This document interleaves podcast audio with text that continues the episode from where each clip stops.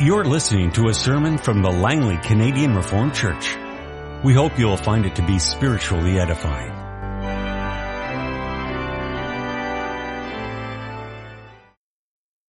I invite you to turn your Bibles this morning to the book of Amos chapter 1. And this morning our reading will be our text for the sermon. Amos 1, the verses 3 to chapter 2, verse 16. And so we'll keep the reading and the text reading together. So Amos chapter 1 beginning at verse 3. This is what the Lord says. For three sins of Damascus, even for four, I will not turn back my wrath, because she threshed Gilead with sledges having iron teeth. I will send fire upon the house of Hazael that will consume the fortress of Ben-Hadad. I will break down the gate of Damascus. I will destroy the king who is in the valley of Aven and the one who holds the scepter in Beth Eden. The people of Aram will go into exile to Kir, says the Lord.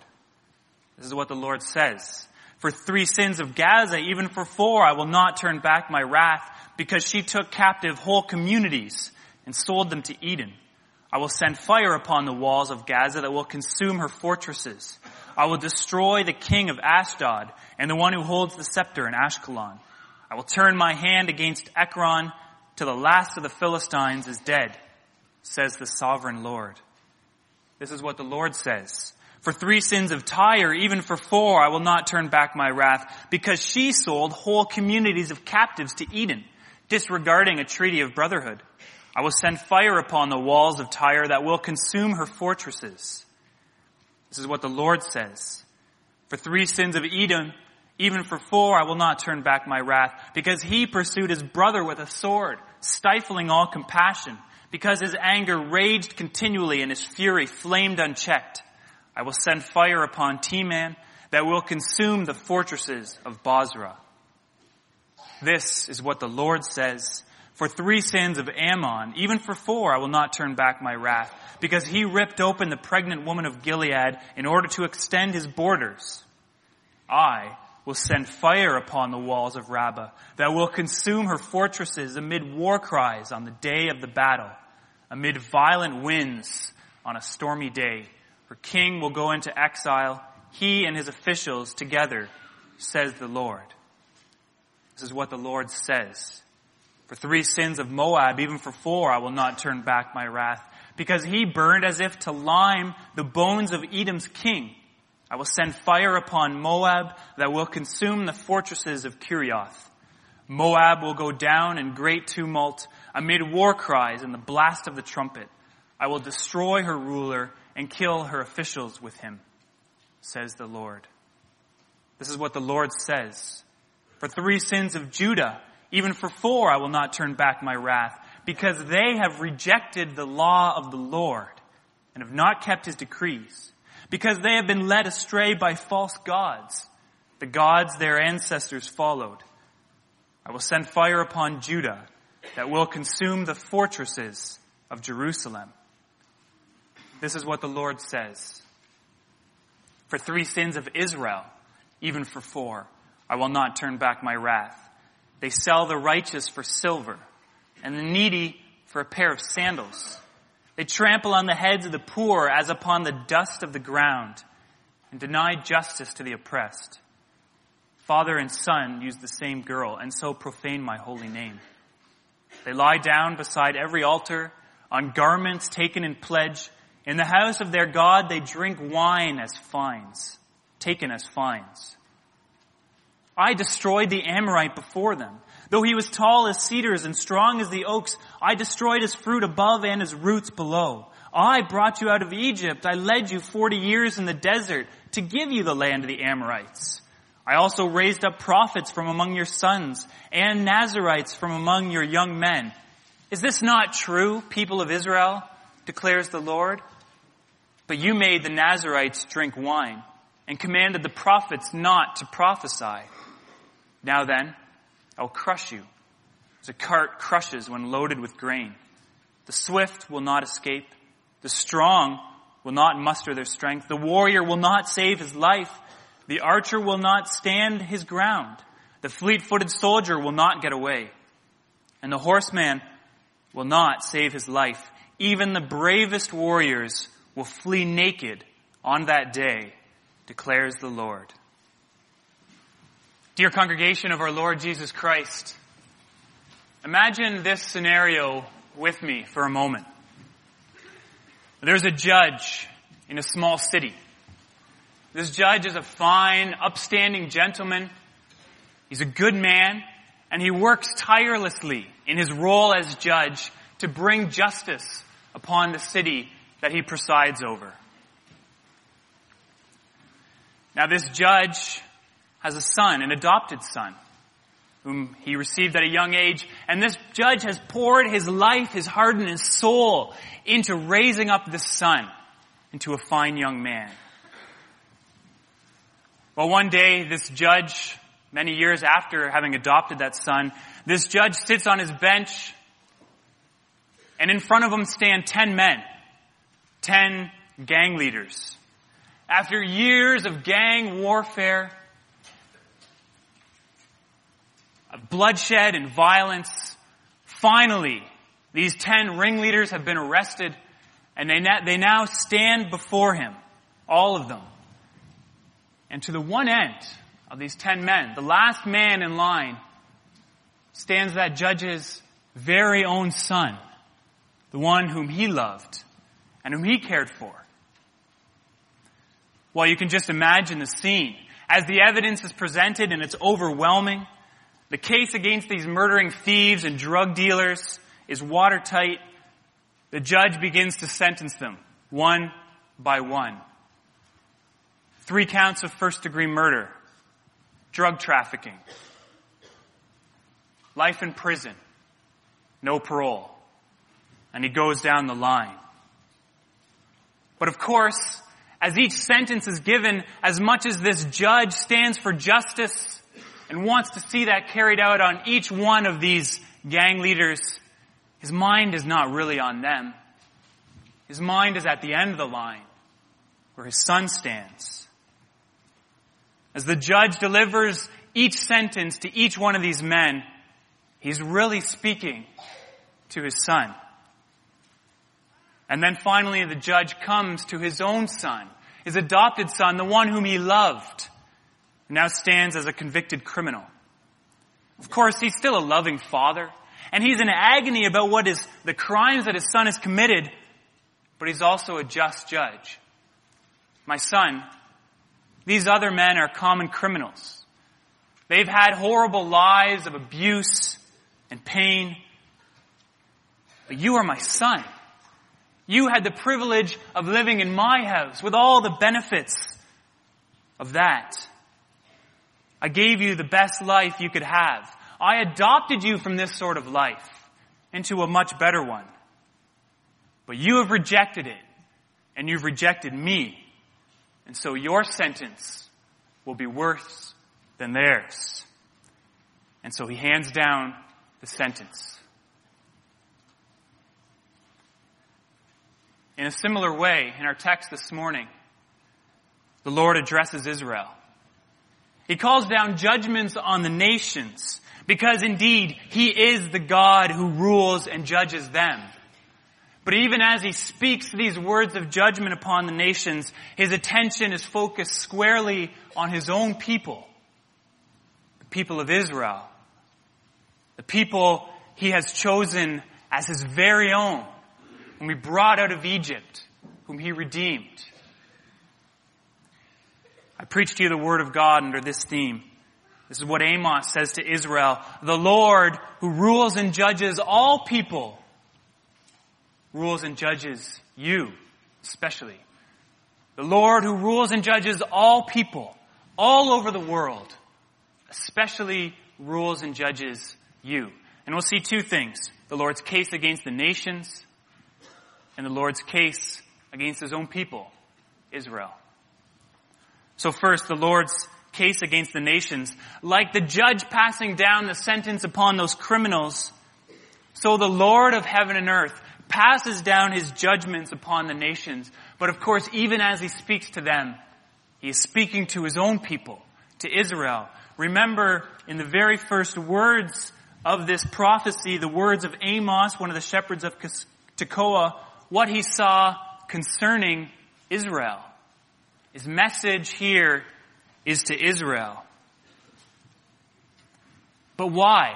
Why do this? Why hand down the sentence to the nations, which is a true sentence? Indeed, they stand guilty and convicted. But why speak it to his people Israel? Well, for one main reason. And that is that the Lord wants to reveal himself to his people Israel. He wants them to know what sort of God he is. He wants to show them who he is. Who God is. Well, who is God as he's revealed in these judgments against the nations? Well, first of all, he's the God who rules all people, even if they don't recognize him. He is the God who rules all people. That fact is highlighted each and every time at that formula you see before each oracle of judgment against a nation. For three sins of Gaza, even for four, I will not turn back my wrath. That word that's used for sin there could be translated rebellion. Rebellion. At the root of that word is a breach of relationship a breach of relationship. Each nation here, the Syrians, the Philistines, Tyre, Edom, Moab, Ammon, they've all rebelled against the rule, the rightful rule of the Almighty God. He is their rightful Lord. He is the God who even has a relationship with those foreign pagan nations. He has a relationship with them. And that relationship is grounded in their creation in the image of God. All men, all women, all children on this earth, whoever is born onto this world is created in the image of God. Notice that all the crimes that these nations commit are crimes against humanity. Murder, slavery, and savagery. Well, why would God condemn the nations for these particular crimes? Well, it's because those were the things that they were forbidden to do. And they were forbidden all the way back in the covenant that God made with Noah, from whom all the nations of the earth come. Genesis 9 verse 6. God said to Noah, Whoever sheds the blood of man, by man shall his blood be shed. For in the image of God has God made man. When God made Adam, the first man, he made him in his own image. That is, he made him to reflect his own righteousness and wisdom and justice, among other things. Now, of course, after the fall into sin, that image, that reflection of the Almighty God has been shattered, has been broken so that it's barely recognizable anymore. But it's still there, inherent in each and every man, woman, and child on this earth and it reflects the Almighty God, even though it's hard to see now that that image is broken. And it shows God's rightful rulership over them. He is the ruler of all whom he has made in his image. So God has a relationship with these nations, and that relationship is further heightened by the tightening spiral of these judgments. Notice that it begins with outright heathen nations. But then it comes closer to home for the Israelites as God works through them. It comes even through the covenant with Abraham. You see that as we come to Edom, who descends from Esau. Or from Ammon, who descends from Lot. And Moab as well. So as the Israelites look out at the storms of judgment that are brewing around them, as the prophet Amos brings that judgment, they look out on that. As the catalog of these nations swirls in an ever tightening loop, they are reminded that God is the rightful ruler of all those nations and all those people. So he's the God who rules all people. He's also the God who sees the wickedness of men. You see, the list of sins here among these, that these nations have done is only meant to be illustrative. There are many other sins that could have been listed that they did against the Almighty God. But the Spirit of God highlights for Amos a few of them, and they are gross sins for sure. Think of the atrocities done against Gilead that are mentioned here. That Damascus actually made the people of Gilead lie down on the ground, and then they took threshing equipment, harvest equipment, and they ran over these people with those sharp iron teeth, threshed them to bits. Or of what Ammon did also to the people of Gilead, ripping open the stomachs of pregnant women. Makes you sick. Well, Amos's catalog of sins here speaks of an ancient time and ancient methods of brutality. But have things really improved much in our world? Even today in our so-called advanced society where we should be far beyond these sort of things, we're not. We're not. And we see these terrible crimes against humanity done all the time. Whether it's through explosives trapped, strapped to bodies, where it's through outright genocide, whether it's through nuclear or biological weapons, whether it's with little syringes full of poison, whether it's done with forceps and scalpels in the operating room. That's not to mention all the horrible things that have been done in the name of wars and revolutions that constantly rage in our world even today. But God is a God who sees this wickedness. He sees it. And thirdly, He's a God who punishes wickedness. Every prophecy here about the nation speaks of judgment. You hear in each of those pronouncements like a chorus those same, same words.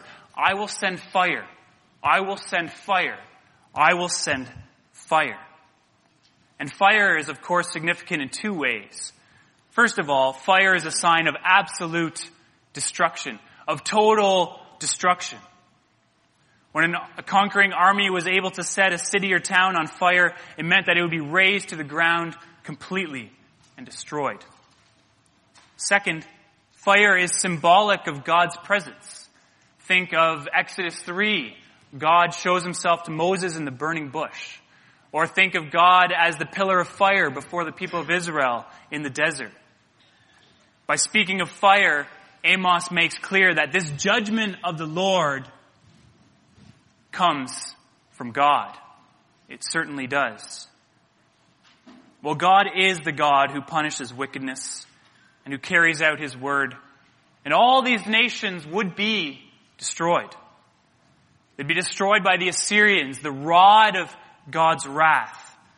Their brutal crimes were paid for when the Syrian war machine drove over their countries and their people and took them captive into exile. But ultimately, their judgment was not even then complete. It wasn't even complete then. God's judgment, His ultimate judgment is reserved for the last day, the day of the Lord. On that day, all who do not recognize God's rulership over their lives, all who do not put their hope in Jesus Christ will be punished.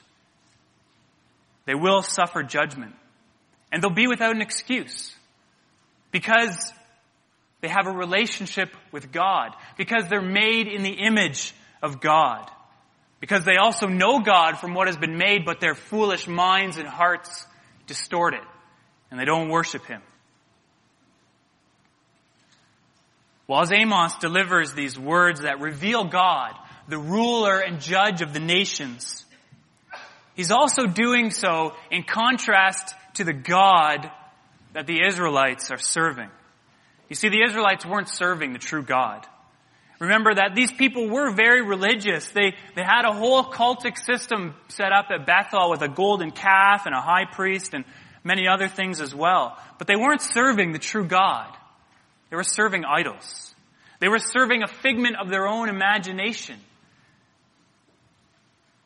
And that figment of their imagination was not anywhere close to the God that Amos was proclaiming. Their God was not a God who cared about the world, who actually cared what was going on in other nations and other communities, even among the enemies of Israel. Their God was small. And only cared about them, and he wasn't real. And so as Amos speaks to the Israelites, as he speaks about these judgments against the nations, he's opening up vistas for them that they had never realized before. He's showing them a picture of a God who is far larger than the so-called God that they worship, far larger than their puny little idols, far more holy and just than they could ever imagine. He's not only the Lord who blesses and curses his own people, he's also the God who will hold the whole world to account on his great day. Well, if this was the message for the people in Amos's time, how much more so in our time? So who is the God that we serve? Is he truly God? Is he the God who rules over the whole world? The God who has concern for all people? Or is he a God who only cares what's going on in my life? Or in my church? Or in my country? Or on my half of the world? Is he a God that not only cares what's going on in the world, but who also sits in judgment upon the world? A God whose wrath is terrible. A God whose vengeance is awesome. A God whose judgment is devastating. Is that the God that we serve as well? Or is he only a God that's only able to love, to bless, to smile down on your head? You see, that's the God of so much of popular Christianity today. Sadly. That's the God of the health and wealth gospel. He's a small God who only cares about you and about your life and, and making you more rich and making you feel more content and making you feel better about yourself, regardless of what's going on in the other 95% of the world. That's not God. That's the God of the just tell yourself that God loves you gospel. The God who has no anger. The God who doesn't care about sin, who just winks at it, pats you on the head, and tells you you're still okay. Is that the God that we serve? If this is the God that we believe in, brothers and sisters, then we will have no room for the incredible love of God. You see, the Israelites had become idolatrous and they'd forgotten who God was. That He was a God who blessed and cursed. That He was a God who saw sin and punished it. Who had designs not only for them, but also for the whole world. The Israelites were living in self-complacency, self-contentment. They were happy with the life that their little gods had given them. Just like the son with the judge. He had only known the blessings and the good things that his father had given him. He had forgotten that his father was also a judge and would bring justice. You see, the Israelites lost sight of their need, the need that they had. They lost sight of who they were. They lost sight of their own sin. And so they didn't need a Savior. They didn't need Jesus Christ to come into the world. You see, when we understand who God is, then we understand what He has actually done for us in His Son Jesus Christ.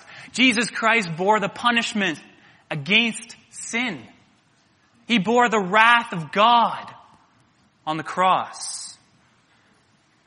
That justice that God, that God spoke about concerning the nations is the justice that we deserve.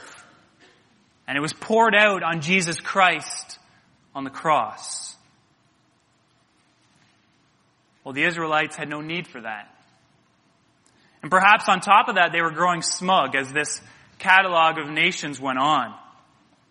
They were to be a light to the nations. The Israelites were the ones who were actually to proclaim the gospel to those nations.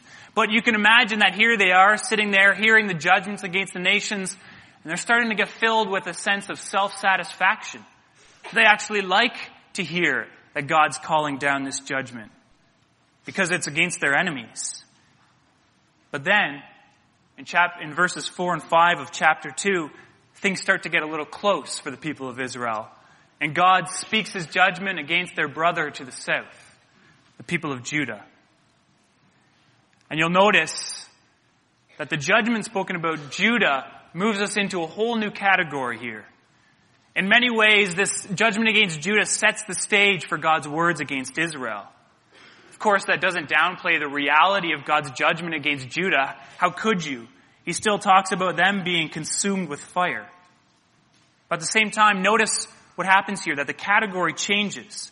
The nations were indicted for their sins against other human beings, but Judah is charged with sins against God, against God's covenant. Sin not only in the context of a relationship with God, but sin in the context of a very special relationship with God.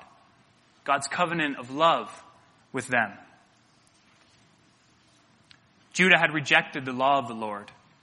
The Lord had given His law to His people in love so they could live a life of obedience before Him and be blessed. But Judah didn't want that. Judah failed to keep the decrees of the Lord. Now there's no big difference between those two words, the law, the decrees, but it's the same thing. Judah had put the Lord's covenant word, his law, his decrees, all the things that he had laid out before them, the way that they were to walk, and they cast them to the side. They wanted to live by their own laws. Judah had also sinned against the very heart of the covenant. They were serving idols. They were serving false gods. They were not serving the one true God. And so God's judgment, as he even speaks it about Judah, comes nearer to Israel. If he is the God who rules and judges the nations with whom he has a, a distant and perhaps even a murky relationship with them, it's not always obvious what his relationship is to the nations. But if he even has a relationship with them, how much more so with his own people? The ones whom he has called his own. The ones with whom he has made his covenant. But his own people, Judah, have rejected the covenant. They've rejected his word. They've rejected that relationship with him. And so they too will be judged. The circling judgment is coming closer, closer to Israel. The fires of judgment are spreading, and they'll soon come to the people of Israel at last. And that brings us then to the Lord's case against Israel. And then at last, Amos brings God's word to Israel. Whatever smug satisfaction the people of Israel might have felt up to this point, any reason for it vanishes now as Amos brings the word of God who rules and judges the nations and all peoples to God's own people. Now notice here the character of the sins listed. We're talking about verses 6 and, and on in our text, chapter 2. The nations were charged for crimes against humanity. Judah was charged for crimes against God's covenant. But Israel is charged for crimes against God's own covenant people, especially the oppressed and the down and out of God's people. And it, it almost goes without saying, but I'll say it anyways, that God's chosen people are precious to Him. They're very precious to Him. The people in Israel, the people in Judah, the people in the church. That's why the New Testament has this theme of special care for people in the church. Think of 1 Timothy 4 verse 10. We've put our hope in the living God who is the Savior of all men, but especially of those who believe. Or why Paul says in Galatians 6 verse 10, therefore, as we have opportunity, let us do good to all people, but especially those who belong to the family of believers. God's people, and then especially the poor and the downtrodden of God's people, are very precious to God. He very much cares about them. And therefore those people deserve our special care as well. But that is not what was happening in Israel. They weren't caring for those people. Rather, the Israelites were oppressing the down and out in their society to their own enrichment and pleasure. That's what's happening in each of those sins there that you see listed in verses 6 through 8. They sell the poor for sandals. They oppress the oppressed. And then verse 7, they use and they sexually abuse the helpless. And they bring their family in on it. And then verse 8, it almost gives the climax of this. They use garments and wine taken illegally from the poor to engage in immorality and drunkenness in a place of false worship. Can you imagine? It's ever, it's ever grosser and crueler crimes. It's like Paul says in Ephesians 5 verse 12 that it's shameful even to mention what the pagans do in secret. Except we're not talking about the pagans here. We're talking about God's people. And we're not talking about what they do in secret either. We're talking about what they were doing in public places. This is part of the culture of their nation, of their people. Brothers and sisters, Amos isn't talking about what's going on out there. He's talking about what's going on in here, right in the church, so to speak. Can you imagine if this was a place where that sort of stuff was carried out?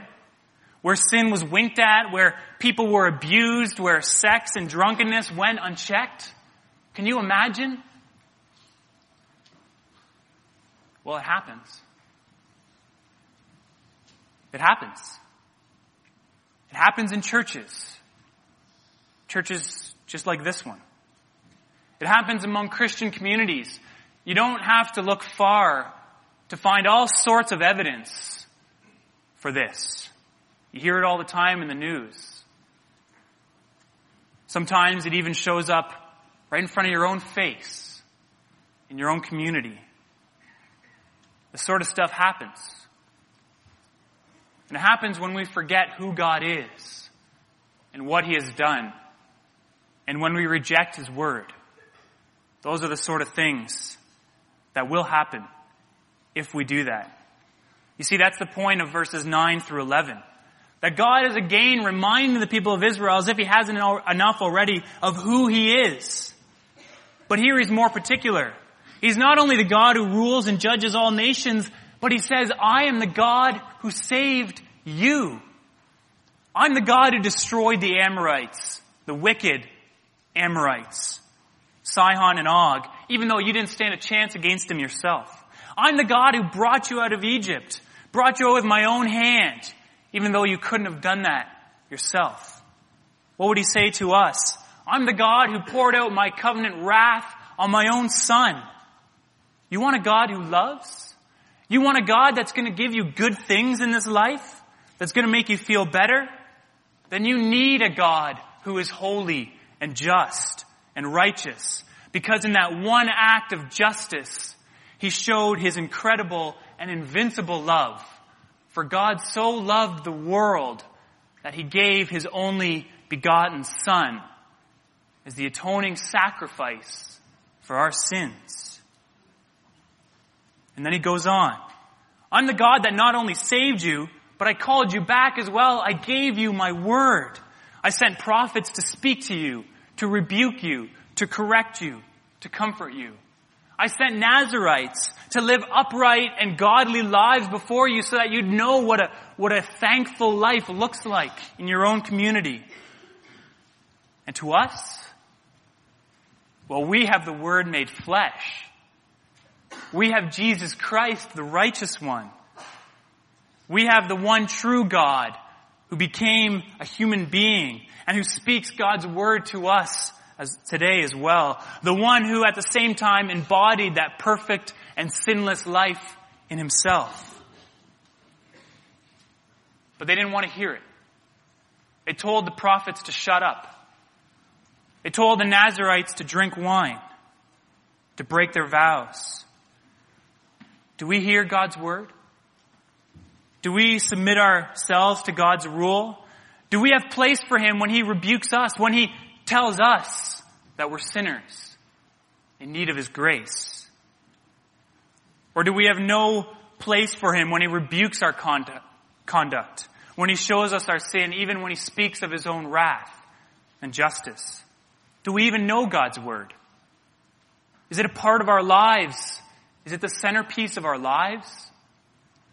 Or is it the centerpiece of our coffee tables? It wasn't functioning among the Israelites. They didn't want to hear it. They rejected God's word and they rejected God himself. He called them into a special relationship with him. But they told him by their actions and by their deeds and even by their words, we don't want you. And so on the day of judgment, they will get what they want. They'll get it. They'll live without God. It will be a time of pain, of suffering, of torment that will endure forever. How could it be otherwise? God is the God of, of peace. God's the God of joy. God's the God of, of blessing and life, of happiness. If you reject Him, all you get is pain and grief, suffering and torment. Without God, there is hell. Verse 13.